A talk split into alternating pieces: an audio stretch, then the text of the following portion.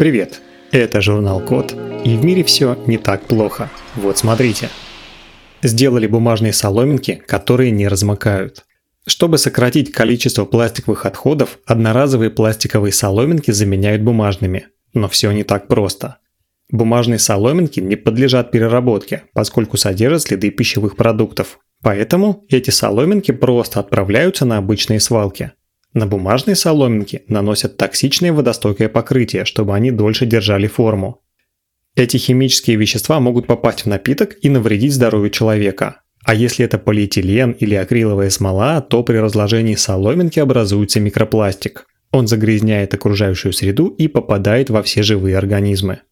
Пользоваться бумажной соломинкой тоже не очень удобно и не очень приятно. С первым же глотком появляется привкус мокрой бумаги. В газированных напитках на бумажных соломинках образуется много пузырьков, а чтобы пить такой напиток долго, а не залпом, может понадобиться несколько соломинок. Еще производство бумажных соломинок – дело тоже далеко не экологичное. Им пытаются найти альтернативу, например, в виде соломинок из риса и полимолочной кислоты. Ее еще называют кукурузным пластиком. Но массово производить такие рисовые соломинки дорого и трудно, а полимолочная кислота плохо разлагается в океане. В Южной Корее придумали решение. Это стопроцентно биоразлагаемые бумажные соломинки, которые не размокают. Для этого в биоразлагаемый пластик добавили небольшое количество нанокристаллов целлюлозы, то есть древесного сырья, из которого делают бумагу. За счет целлюлозы пластик прочно закрепляется на поверхности бумажной соломинки, создавая равномерное водостойкое покрытие. Соломинки с таким покрытием остаются целыми не только в холодных, но и в горячих напитках, не размокают при размешивании жидкости и даже при долгом контакте с ней. Новые бумажные соломинки сравнили с обычными. Их погрузили в холодную воду с температурой 5 градусов Цельсия на одну минуту, а затем достали и на краешек соломинки к ним подвесили небольшой груз. Обычная соломинка сильно уже сгибалась от груза массой 25 грамм, а новая соломинка согнулась совсем немного, даже под 50-граммовым грузом. Затем ученые протестировали, как новые соломинки разлагаются в морской воде. Через 60 дней они потеряли более 50% своего веса, а через 120 дней полностью разложились. В то же время, спустя те же самые 120 дней, пластиковые соломинки и соломинки из полимолочной кислоты не начали разлагаться, а обычные бумажные соломинки потеряли только 5% своей массы. Ученые говорят, что переход к новым бумажным соломинкам не сразу повлияет на окружающую среду, но со временем разница будет существенной. По этой же технологии можно будет делать одноразовые стаканчики и другую посуду. Все-таки не всем удобно с собой носить многоразовую стальную трубочку и термокружку. Разработали датчик влажности, который можно нарисовать карандашом на бумаге. Сейчас в медицине все больше используют гибкие датчики влажности. Например, с их помощью следят за дыханием пациента, определяют, не мокнут ли швы после операции или не пора ли сменить подгузник. Но такие датчики по-прежнему дорого производить и утилизировать. А еще сложно достичь их высокой чувствительности. Исследователи из Хейбейского технологического университета в Китае и из Университета штата Пенсильвания в США сделали недорогой датчик влажности, который можно нарисовать карандашом на бумаге, обработанной раствором хлорида натрия. Особые навыки рисования здесь не нужны, достаточно нарисовать карандашом контур электрода – в итоге у нас получится миниатюрная печатная плата, которую нужно запитать крошечной литиевой батареей или просто подключить медными проводами к компьютеру. Работает это так. Когда бумага датчика впитывает молекулы воды, в растворе хлорида натрия образуются ионы. При ионизации электроны раствора начинают течь к графиту на бумаге, от чего срабатывает датчик. Реагируя на изменение влажности, датчик определяет ее уровень и посылает сигнал в приложение на смартфоне. В итоге телефон отображает все данные и хранит их у себя. Чтобы проверить датчик, контур электрода нанесли на маску для лица, обработанную раствором хлорида натрия. Датчик легко отличал дыхание носом от дыхания ртом и мог выделить три состояния дыхания. Это глубокое, регулярное и быстрое. По частоте дыхания можно выявлять, например, одышку, пневмонию, сердечный приступ, клиническое ухудшение и даже остановку дыхания. Если встроить несколько датчиков между впитывающими слоями подгузника, можно быстро определять, когда его пора сменить. Датчик также можно использовать для определения влажности в помещениях и даже в качестве бесконтактного переключателя. Во время испытаний с помощью датчика управляли небольшим лифтом, клавиатурой и светодиодной матрицей. Еще такой датчик легко производить и использовать, после чего от него останется только клочок бумаги или другого пропитанного материала, а к батарейке можно будет уже подключить новый датчик. Разработали жидкостные окна, которые могут не пропускать свет или тепло, или даже и то и другое сразу. Есть такая проблема. Здания требуют огромного количества энергии для освещения, обогрева и охлаждения помещений причем намного больше, чем производство и транспорт. Терпеть холод или жару некомфортно, а от недостатка света портится зрение. Можно было бы тратить меньше энергии, используя видимый свет от солнца и тепло от его инфракрасных лучей, но сейчас пока нет технологии, которая бы сама подстраивалась под нужные условия. Например, зимой нужно, чтобы комната освещалась и нагревалась, а летом только освещалась, но не нагревалась. Автоматические жалюзи и электрохромные окна меняют прозрачность, но они не различают видимый и инфракрасный свет и поэтому блокируют оба. В университете Торонто в Канаде придумали жидкостные окна, которые реагируют на изменения условий окружающей среды и регулируют интенсивность и рассеивание света, который проникает в помещение.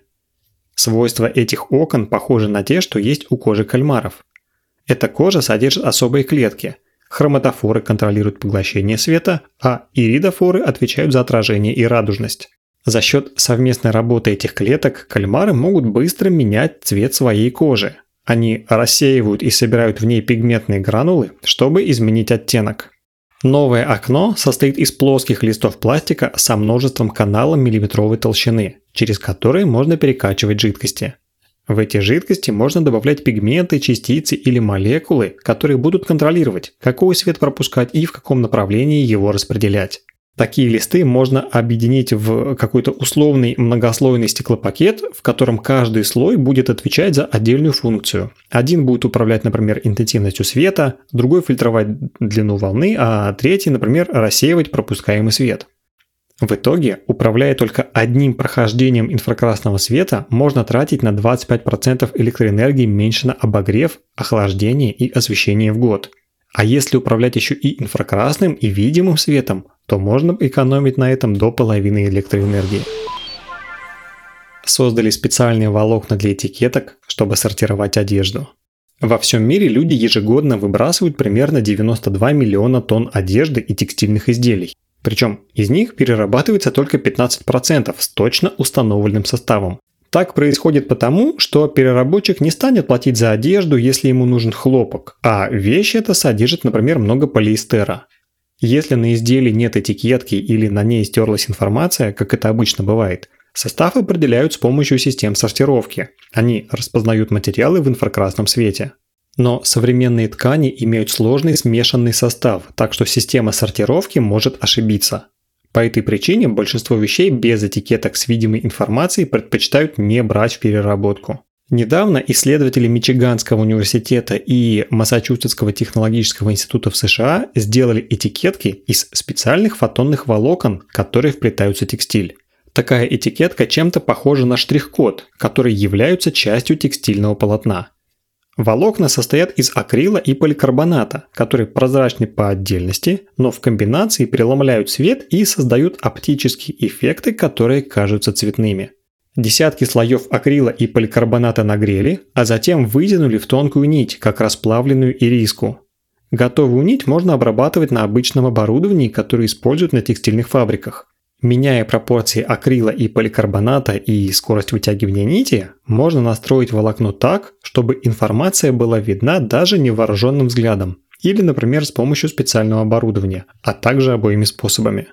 Ученые посчитали, что такая этикетка не сделает текстиль дороже. В одной готовой вещи будет не более 1% фотонного волокна, что увеличит стоимость примерно на 18 рублей. У технологии может быть много применений. Кроме разметки для сортировки текстиля, эти этикетки могут заменить обычные, которые часто неудобны и которые иногда срезают. С помощью волокна можно также помечать изделия как подлинные и, например, отличать их от подделок по невидимым этикеткам. А прочитать такую этикетку можно будет с помощью приложения на смартфоне. Создали систему, которая распознает симпатию людей друг к другу по их физиологическим показателям. Люди каждый день играют в социальные игры, изображая интерес, уважение, радость, благодарность или что-то еще. Кто-то интуитивно распознает фальш, а некоторые настолько одержимы мыслью, что никому не нравится, что настроены враждебно буквально ко всем.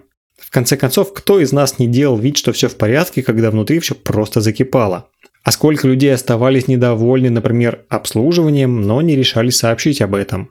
Чтобы как-то решить эту проблему, в Америке придумали систему, которая определяет предрасположенность человека к другому по физиологическим показателям. Для этого система анализирует данные носимых устройств, например, умных браслетов, часов, там, датчиков нагрудного пульса, дыхания и так далее. Они измеряют дыхание, частоту сердечных сокращений, проводимость кожи и температуру. По этим параметрам определяется сценарий общения одного из четырех типов.